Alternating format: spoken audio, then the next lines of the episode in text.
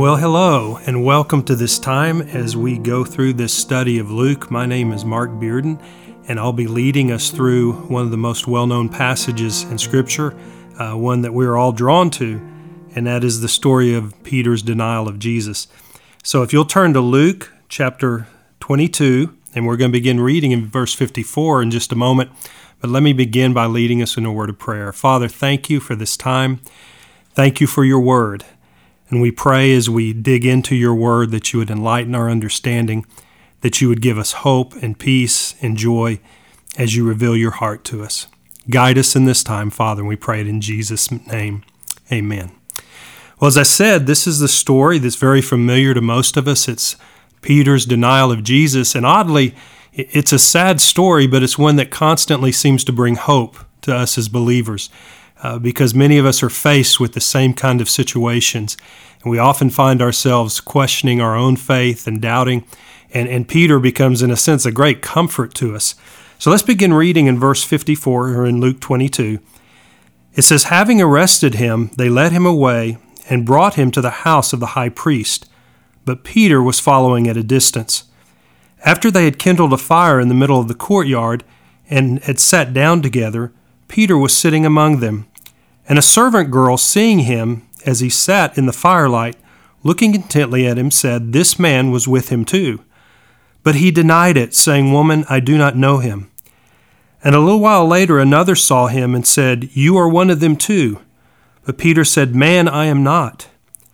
And after about an hour had passed, another man began to insist, saying, Certainly this man was also with him, for he is a Galilean too.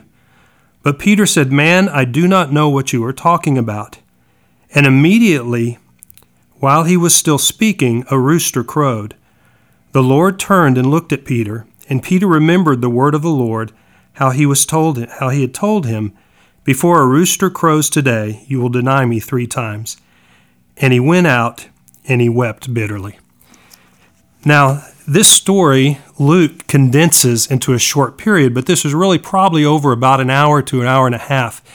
And, and to really understand what happens here with Peter, it's just essential that we go back and we kind of trace the timeline of events that led up to this. Because this moment for Peter, and this is important to understand in the story, was not an issue of fearing death. This was an issue of a crisis of faith. And it goes back really to beginning with the Lord's Supper. And so, what I want to do is, is walk us through a storyline here and give us context for this moment.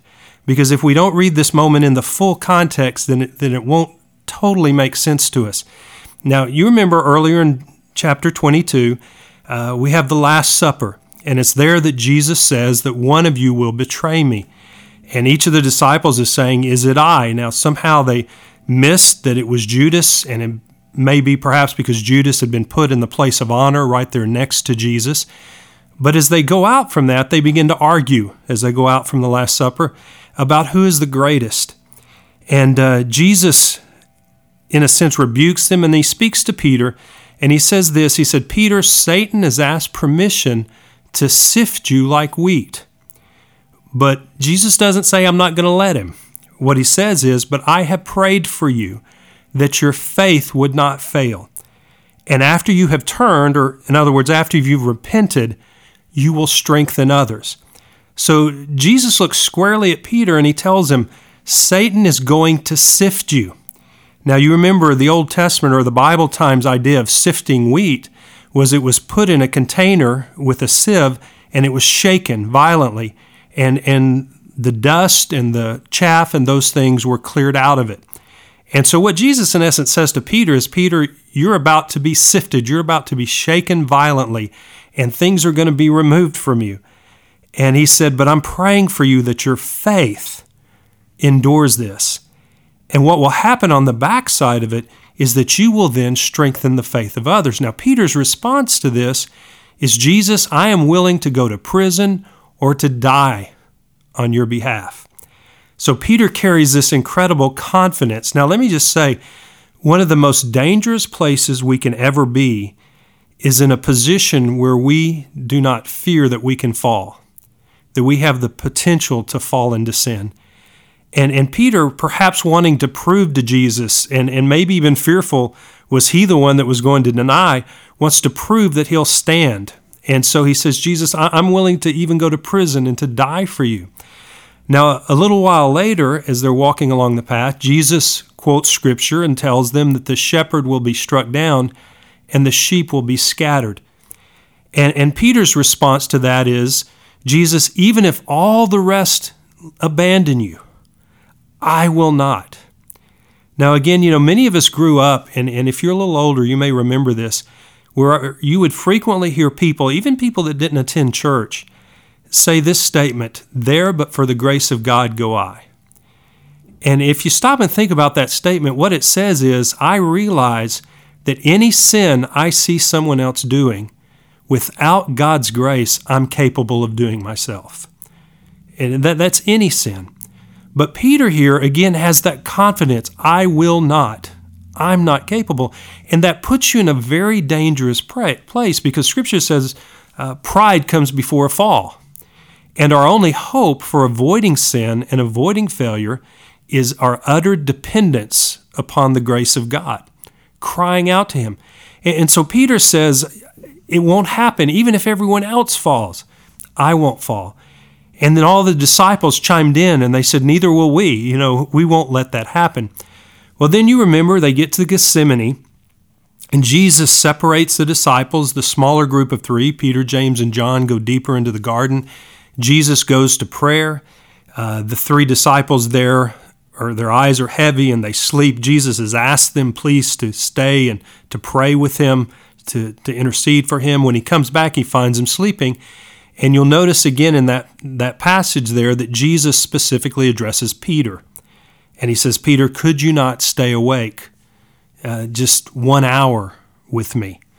Uh, but Peter couldn't do it. He wasn't praying, he was sleeping. Then we come to that, that crisis moment where the crowd shows up. And, and you remember that, that uh, this mob shows up to, to capture Jesus, and Peter ends up pulling out his sword to fight. Now, it's important to understand something here. John tells us that just prior to that moment, as they arrived in the garden, that they had asked, Jesus asked them, Who have you come to get? And they said, Jesus of Nazareth. And his response was, I am he. And John tells us with that I am statement, it came with such the power of God, the proclamation of who he was, that all those within earshot fell to the ground as though dead. We might phrase it today in our language, they felt like they got shot. And so the authority of Christ was so powerful, and that statement, and Jesus knew exactly what he's saying, they knew what he was saying. Peter knew what he was saying. I am. I am God. I am the Son of God on this earth. And they all fell to the ground. And so then when they recover and ask him again, they go to apprehend them. And at this point, maybe Peter thinking, you know, I, I want to prove to Jesus that, that I'm with him, that I am going to be here to the death, I'm going to defend him. Uh, Peter pulls out that sword. And if you remember, he whacks off the ear of the high priest's servant, Malchus. And Jesus turns and he rebukes Peter and he tells him to put the sword away. He said, If I wanted it to happen this way, I have the power to stop these men. I, I could have called 12 legions of angels. And besides, this is what the Word of God says has to happen. Now, at this moment, Jesus then surrenders over to them. And, and I want you to understand something. At this moment, something very profound happens within Jesus and the disciples. Because Jesus, in essence, says to the people there, You've come to get me, let these men go. And, and the Bible says that the men fled. And, and suddenly, this, this confidence that Peter has had, this willingness to stand up to a mob that could have been as much as a thousand men, and, and this mob was made up of, of Roman soldiers, it was made up of the guard from the temple. It was made up of just angry men who believed Jesus to be a heretic. They had swords and they had clubs and they had come for a fight. And, uh, and beyond that, it was demonically led. The man leading this group had been possessed by Satan, that being Judas. And Jesus simply turns himself over Now, at the very moment when Peter would have expected Jesus to assert his authority, to claim his position as the leader of Israel, to proclaim himself as the true high priest sent from God, Jesus instead simply surrenders. Now, the disciples were still in that mindset. That's why they had gathered swords and Peter had a sword. They were still in the mindset that Jesus was going to set up this earthly kingdom. And, and all of a sudden, this man who, G, who Peter had seen raise the dead and heal the sick and the lame and, and still storms and control nature and command fish to fill a net and, and had done all these things, this man simply surrenders to these earthly authorities. And what happened was Peter became disoriented spiritually. Now, years ago, uh, a man named T.W. Hunt, who is a great man of prayer, used a term, that term, in, in a meeting we were in, and it really stuck with me. He, he talked about how often Christians get spiritually disoriented. And, and what that means, if you understand orientation, what that means is to be oriented is to have your wits about you and to understand where you are and to understand where you're headed. When I was in college, one of my roommates was a national orienteering champion. And that may sound odd, but it's a it's a Nordic sport where what you in essence do is you run a marathon with a compass through the woods. And and it's essential that you understand the direction you're headed and understand where where you are at the present time. That's called having orientation. And and interestingly, if you put a human in a setting like the woods where all the terrain is, is repetitive or in sand dunes, they will inevitably walk in a circle. And science have, scientists have no idea why, but some circles, they said, will be as small as 100 feet, some might be as large as a mile, but they will inevitably walk in a circle. And so, what you have to have is your wits about you to have a bearing for where you are maybe a GPS or something like that, and then a compass to tell you what direction you need. And, and what also helps is to have in the distance a marker. So that marker in the distance, what it gives you is something to aim at. Now, what we find is in life that Scripture is what gives us our orientation. It, it helps us think correctly, it helps us understand where we are, and it tells us what direction we're headed. And then Paul says that that marker in the distance is the return of Christ. He, he says repeatedly that in light of that day, I live this way, in light of Christ's return. And so, what we do is we live according to the Word, we go in the direction the Word points us, and we look towards the day of Christ's return. And, and that's what having orientation is. But there are times in life where events happen that totally disorient us. Uh, it can be a small issue that just just we can't seem to get over.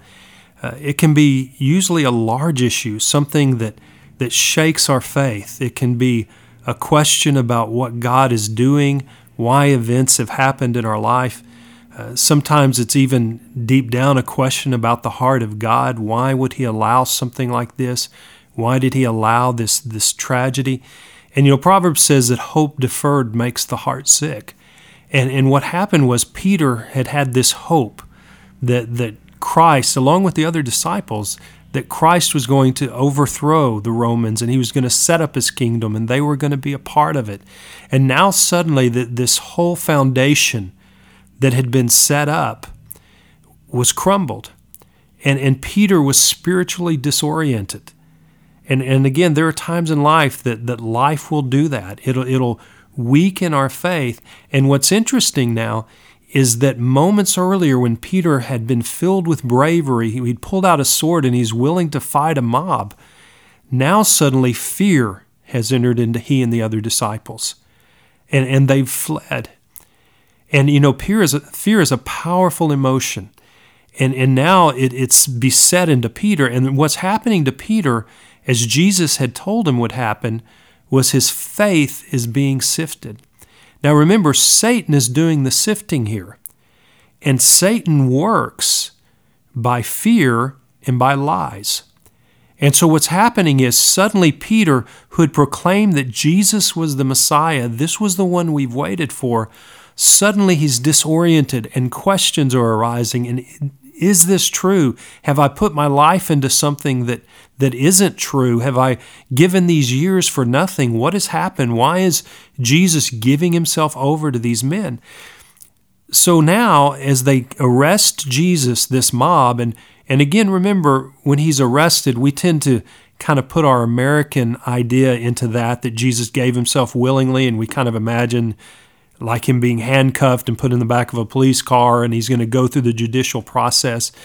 No, this is an angry mob that's taken him, and their goal is not a fair trial, their goal is judicial murder. And so, as they carry him away, the Bible says that Peter followed at a distance, and Matthew tells us that he followed at a great distance. he was trying to keep as far away as he could uh, because he was upset and disoriented.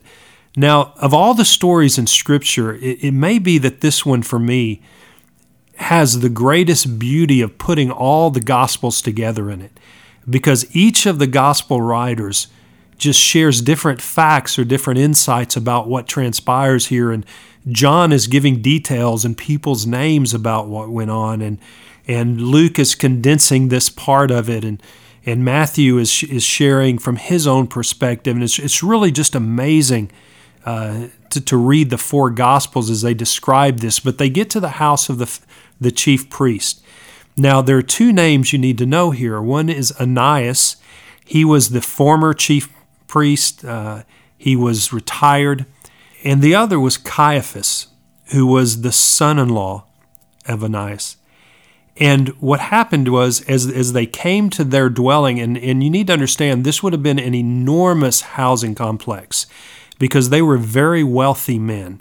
Not only did they receive the income that they got uh, from whatever they were paid out of the temple taxes, but these men ran uh, the businesses that went on in the court of the Gentiles. You remember when Jesus cleansed the temple and he overturned the table of the money changers who were exchanging money at, at a ridiculously high rate? They were selling animals uh, for sacrifices that were way overpriced. Well, all that money went to this family. Uh, they were business people. And so their house would have been enormous. Now, you would have entered the house through a narrow gate off the street and it would open up into a courtyard. And was typical, as was typical for Jewish homes, one side would be uh, perhaps Ananias' side, and, and his family members were added. Uh, annexes were added to this, this courtyard around the outer edge, and Caiaphas would be on the other side. And so when they bring Jesus in, Peter lags behind. But we're told, uh, particularly by John, that one of the disciples knew the high priest. Now, we don't know how that was, but probably there may have been a distant relationship there as far as family. But John is allowed in. Now, there's a question about who that was, but I think it's definitely John because John understates. He simply says one of the disciples. Uh, John also uh, is always with Peter. You see him throughout the New Testament. And then also, uh, when the two men are in this complex, you don't hear John referred to when they look and make accusation against Peter. They don't say these men, they say this man. And so at this point, whoever it was was not with Peter, but he was probably again John because he gives John gives more detail of the trial portion of what's going on than any of the other gospels. So John is probably there. He's probably watching these two trials that he's facing, one before Ananias and one before Caiaphas. Now, Jewish law prohibited a formal trial from being done at night.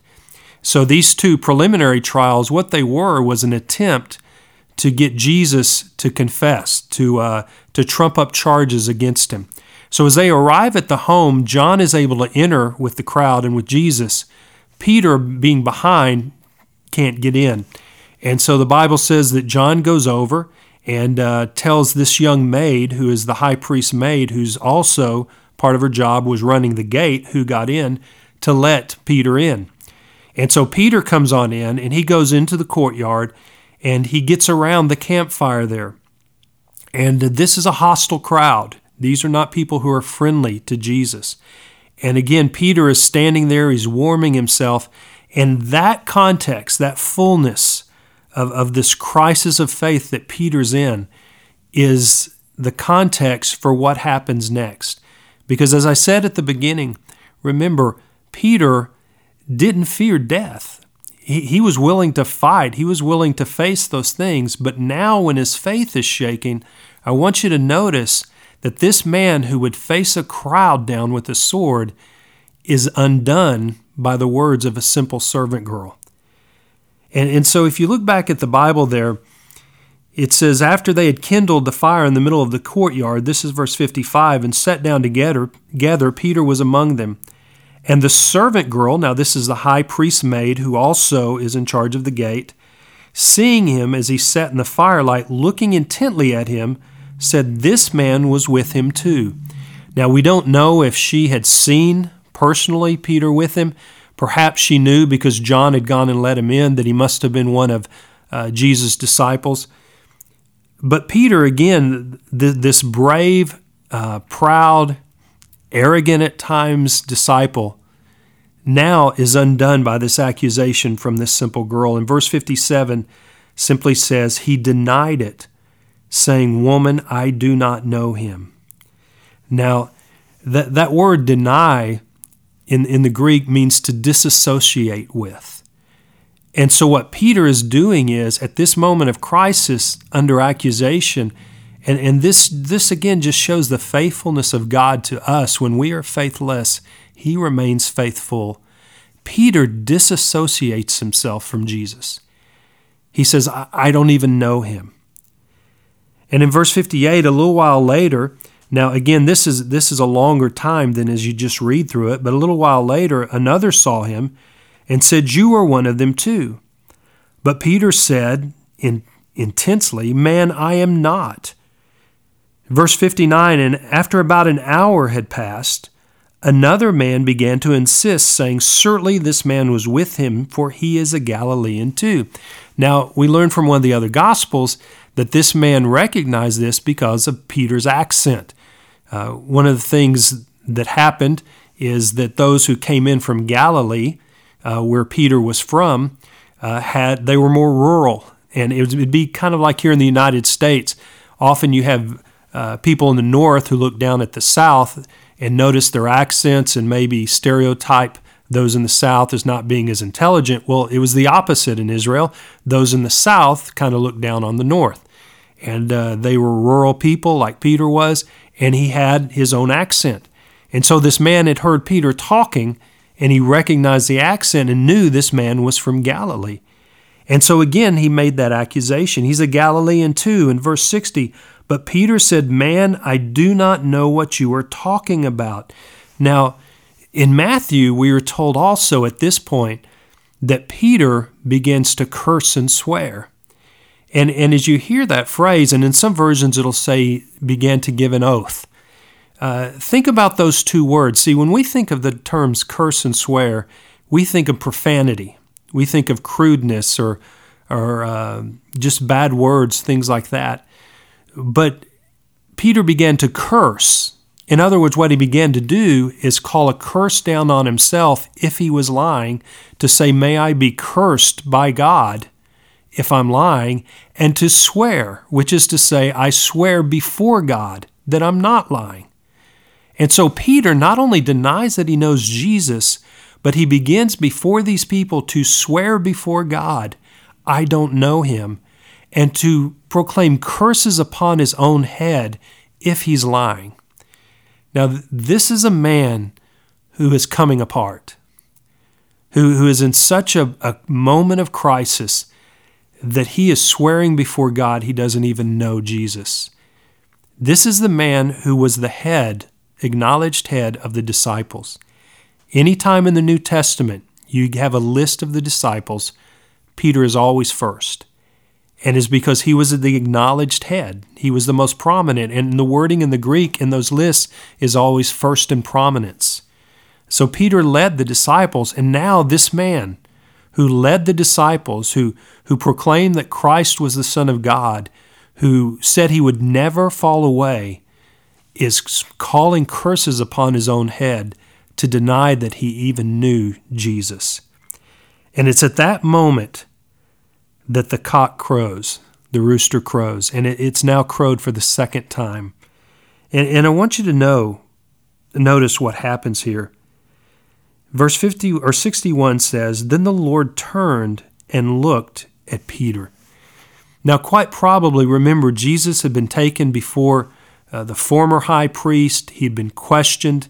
Again, they're trying to find a charge against him. He was then taken over to Caiaphas, uh, the present high priest, and again, he's questioned and accused of blasphemy. And, and also in this process, the Bible says they spat on him and they punched him. And, and so Jesus, undoubtedly, by this time, his face was swollen and bloodied and beaten. And perhaps he's being transferred across the courtyard after the trial. But it's at that moment that Peter turns and sees Jesus, and Jesus turns and sees him, and they make eye contact. And, and Peter sees this battered face of the one he has followed for the last three years. And, and notice what Peter's response is. He remembers that Jesus said, You will deny me. And verse 62 says, And he went out and he wept bitterly. Now, in the Greek, that literally means he sobbed out loud. He, he was so overcome at that moment that he went out alone by himself and he just out loud began to sob. And, and by Peter's personality, you can imagine, I bet it was something you could hear from a great distance away. This man sobbing uncontrollably out loud at what he had just done and at his crisis moment of faith and how he had failed. Now, that sorrow that Peter carried was a godly sorrow. In 2 Corinthians 7:10, Paul is writing to the Corinthian church and he had rebuked them in a, in a previous letter about their sin. And he said, I, I regretted that I made you sorry. In other words, he said, I, I was kind of nervous, thinking, did I, was I too harsh with you? He said, But now that I know you've repented, he said, I don't regret that I made you sorry because he said it was a sorrow under repentance. And then verse 10, he says this Godly sorrow works repentance. Worldly sorrow works destruction. You, you see, Judas sorrowed after he betrayed Jesus. And, and remember, Judas betrayed Jesus, Peter denied Jesus. Betrayal is, is a proactive act. It's something you pursue. And that's what Judas did. He pursued out of his greed to, to betray Jesus. Peter, in a moment of crisis of faith, his act was responsive to what was happening, and he denied Jesus. But Judas grieved afterwards. He, he had sorrow, but it was a worldly sorrow. How do we know that? Because that passage says worldly sorrow leads to destruction. And so Judas's sorrow, it, it, it was a worldly sorrow, a, a horizontal sorrow. It, it was a sorrow a person has when they're caught, when they're embarrassed, uh, when they feel guilt over what they've done, when they secretly grieve that they'll no longer be able to carry out their sin. Uh, that's a worldly sorrow. And listen, a person can be caught in sin and sorrow, but that doesn't mean that he's repented. You know, some years ago, uh, I was helping out a ministry team and I had come to preach there. And uh, during the time we were there, a young man on this team had been exposed, his sin had been exposed, it had come to light. And the man who was kind of leading the team had come to me and uh, he had gone to this young man. The young man had sorrowed, he'd wept, he, he had, uh, you know, apologized, acknowledged what had happened. And then after that, more had come out that had gone on, and people began to share other things that he had done. And so this man came to me and said, I'm about to go talk to him again. He said, Do you have any advice for me? And what I told him was simply this I said, You know, the test of repentance will be if he only confesses what he thinks you know. And I said, You know more than he knows you know. I said, So ask him to repeat to you what he had done, and then ask him this question Is there any more that you need to tell me? And I said, If there is more, and he is open to telling you, then you'll know that his heart is repentant. Because you see, a repentant heart makes no demands, it humbles itself, and it wants to get clean. It, it wants to be honest. And, and really, the only two proofs of true repentance are humility in the short term and change in the long term. And so when a person even weeps over their sin, particularly when they're caught, when they don't confess it when they're caught, uh, often that can be worldly sorrow. And so the only way to know is one is their humility. And, and, and the sorrow, the tears themselves don't mean humility. Humility is an attitude that says, I was wrong, I've sinned against God, I, I make no claims, I make no defense, I don't blame anybody. I, I, was wrong in this, and then wants to reconcile the issue, wants to go to others, wants to make it right, will do anything in its power to, to right the wrong that is done. And, and so when this man talked to this young man, he did exactly that. He confessed only what he thought the leader knew. And then over the next days, more and more and more came out. Now, godly sorrow on the other hand, Paul said, works repentance. And repentance, remember, is that change of mind that results in a change of direction. And, and so Peter uh, weeps, he sobs, but God knew what was in his heart, and Jesus knew this was going to happen. He has been sifted by Satan, his faith has been shaken, but he's come through it. And and interesting remember Jesus said in that that but I'm praying for you.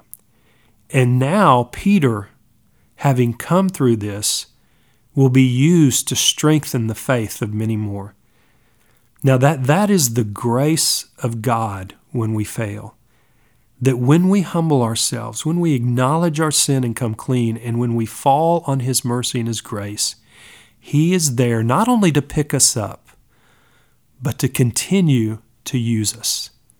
You see, the most usable vessel in God's kingdom is the humbled vessel who knows its failures, the person who knows their vulnerabilities and, and knows, as we said earlier in this lesson, there but for the grace of God go I. Now, one of the beautiful things you see in the, in the last stories of the Gospels is the change that occurs in Peter. You remember after Jesus is resurrected and, and Peter sees him on the shore and he, he jumps in the water and comes to him and afterwards Peter is talking as they're eating these fish and he looks at or Jesus is talking, he looks at Peter and he says to him, Do you love me? And, and Peter says, Lord, you know I love you. And he says, Feed my sheep. And he says again to Peter, Do you love me? And he says, Lord, you know I love you. And he says, Feed my lambs. And then Jesus says a third time, Do you love me? And, and Peter responds and he says, Lord, you know everything. You know I love you. Do you hear the difference in Peter's demeanor there? You see, before Peter was, I will die for you. I will fight. Even if everybody else quits, I'm going to be there. I'm willing to do anything. Now you hear the humility in his voice. He simply says, Jesus, you know my heart. You know everything. And I just fall upon that mercy that you know my heart. And, and then one other favorite passage, and we'll close with this. In, in Mark chapter 16 is when Mary Magdalene, Mary the mother of Jesus, and Salome go to the tomb uh, to put spices on the body of Jesus after he's been placed in there after the crucifixion. And they arrive at the tomb and they're wondering how are we going to roll the stone away because it weighs so much. And when they get there, the stone is rolled away. And they go in, and there is an angel, a young man sitting in, in bright white clothing. And, and he tells them, Jesus is not here, he is risen. And then he makes this statement He says, Go tell the disciples and tell Peter that Jesus has risen. Now, as you hear that, don't just get sentimental over the thought that uh, oh, isn't that nice? He used Peter's name. But think about this an angel, the word literally means messenger. And any time angels appear within Scripture, they are sent either to perform a task or they are sent to uh, convey a message from the most holy God. And so God sends this angelic being to convey a message from the heart of the God of the universe. And the message is go tell the disciples and tell Peter that Jesus has risen. And, and what's also beautiful about that is that the Gospel of Mark was dictated to him by Peter. And he's the one who gives that detail. And so I can imagine as, a, as an old man, Peter dictating this story to John Mark as he's writing it down for the Gospel of Mark. And he gets to that point, and just the look in his eyes as he says, The angel said, Tell the disciples and tell Peter that Jesus is risen. Let me say it again that is the grace of God. That the greatest men and women used by God are those who aren't perfect, they aren't sinless, but they are humbled before Him. When they sin, they make it right. And God is gracious to use imperfect vessels. The most dangerous place you can ever be is to think, I couldn't do that. You know, years ago, uh, a very famous preacher walked into sin, and he was one of my heroes of the faith. I had read his biography. He was one of the most amazing men I, I had ever read about or heard about, and he got involved in sin. And you know, when I heard that, there were some who were mocking and, and uh, just scorning that thought. But I remember falling on my face and saying, God, that will be me without your grace. And we all have to live that way. And the glorious thing is, it's a grace that God wants to give to us. Well, thank you for this time. I hope you relate well to Peter and his denial in those moments. God bless you.